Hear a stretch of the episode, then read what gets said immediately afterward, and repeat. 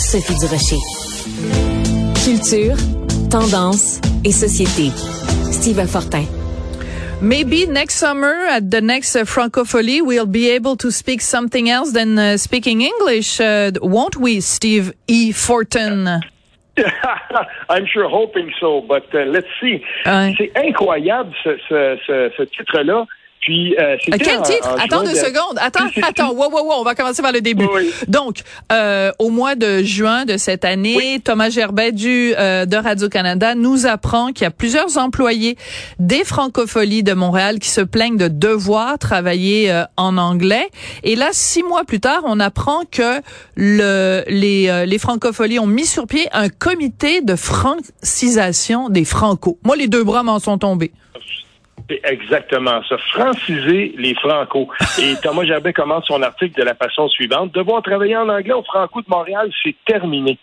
C'est Mais fou. c'est hallucinant quand on y pense. Et puis, euh, quand quand euh, quand j'ai su qu'on parlerait de, de ça, ce que j'ai fait tout de suite, là, euh, Sophie, c'est que j'ai téléphoné une bonne amie à moi qui est dans l'événementiel à Montréal. Oui. Euh, puis euh, je, je, je, je l'ai sondé, je lui ai demandé. Elle dit oui, j'ai vu le texte, bien entendu, tout ça. Elle dit euh, les bras me tombent. Mais ce qu'elle m'a dit, c'est que euh, malheureusement, avec les années, euh, que ce soit dans des boîtes de, de, de, si on veut, de production de disques ou peu importe, l'anglais s'est immiscé.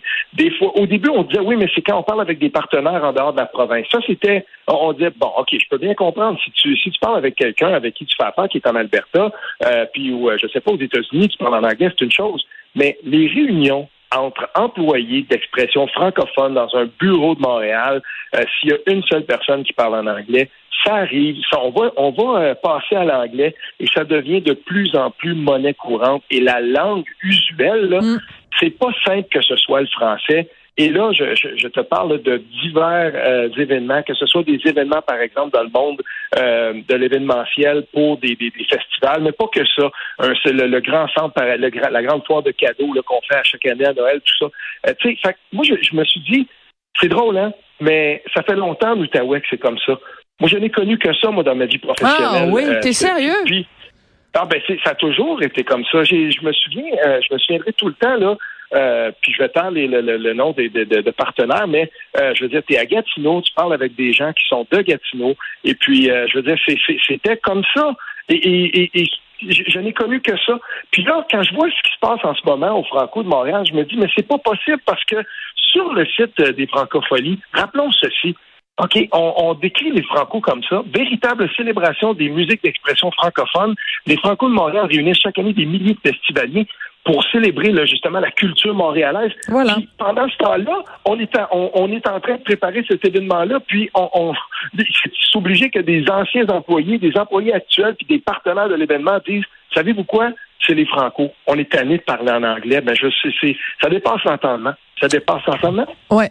Et écoute, euh, moi je trouve que juste cette phrase-là, normalement, devrait être un oxymore, là, c'est-à-dire euh, deux termes qui sont mutuellement ex- exclusifs. Donc franciser les Franco, c'est comme si on disait, on devrait, t'as un, t'as un, t'as un mur blanc, puis il faudrait le peindre en blanc. Ben non, j'ai pas besoin de le peindre en blanc, il est blanc le mur. Oui, mais on a besoin de ça. On est rendu là où on a besoin de revendiquer le fait français dans une dans une euh, un événement culturel dont le but premier est de valoriser le français.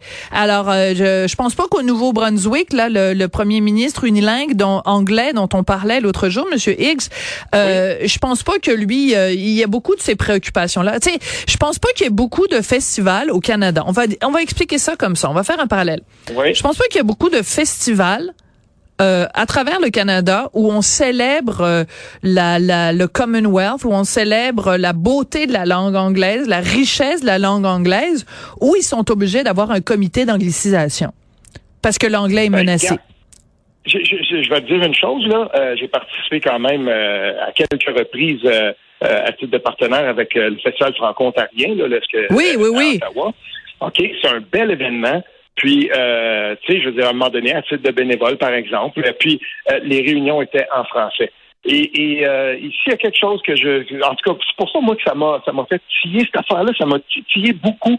C'est que ça m'a fait tiquer, je veux dire, euh, parce que c'est drôle, hein, mais tu à Ottawa, il y a un festival franco-ontarien, Puis moi, mon expérience là-bas, ça a toujours été en français. Ben, tant mieux. Présente sur le site, tout ça, c'est, ça fonctionne. Mais ça devrait être normal. Mais sauf qu'à Montréal, malheureusement, que ce soit dans le monde des affaires, que ce soit dans le monde artistique, beaucoup, beaucoup, l'anglais s'est immiscé et, et, c'est comme ça maintenant. Et on dirait que c'est trop facile de passer à l'anglais à Montréal puis de dire que c'est normal de le faire et que c'est bilingue. On l'a vu quand on a rapatrié ce, nouvel organisme de l'ONU qui s'en vient s'installer à Montréal, puis on, voyait dans les communiqués de presse, oui, mais on vante l'aspect bilingue de Montréal. Non.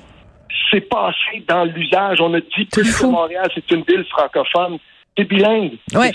Et, c'est très intéressant parce que tu sais bon à Cube on est disponible sur le web donc c'est vraiment on rejoint des gens partout à travers le Québec. Et je veux vraiment lancer un message aux gens qui sont de l'extérieur de Montréal. Venez faire un tour à Montréal. J'ai une copine euh, qui est journaliste à Québec qui est venue à Montréal la semaine dernière. Elle me dit Sophie ça faisait deux ans que j'étais pas venue à Montréal. Elle dit ça a empiré. Mm-hmm. elle dit le nombre de commerces où je suis rentrée au centre-ville où je me suis fait aborder en anglais. Ben j'ai dit c'est rendu comme ça.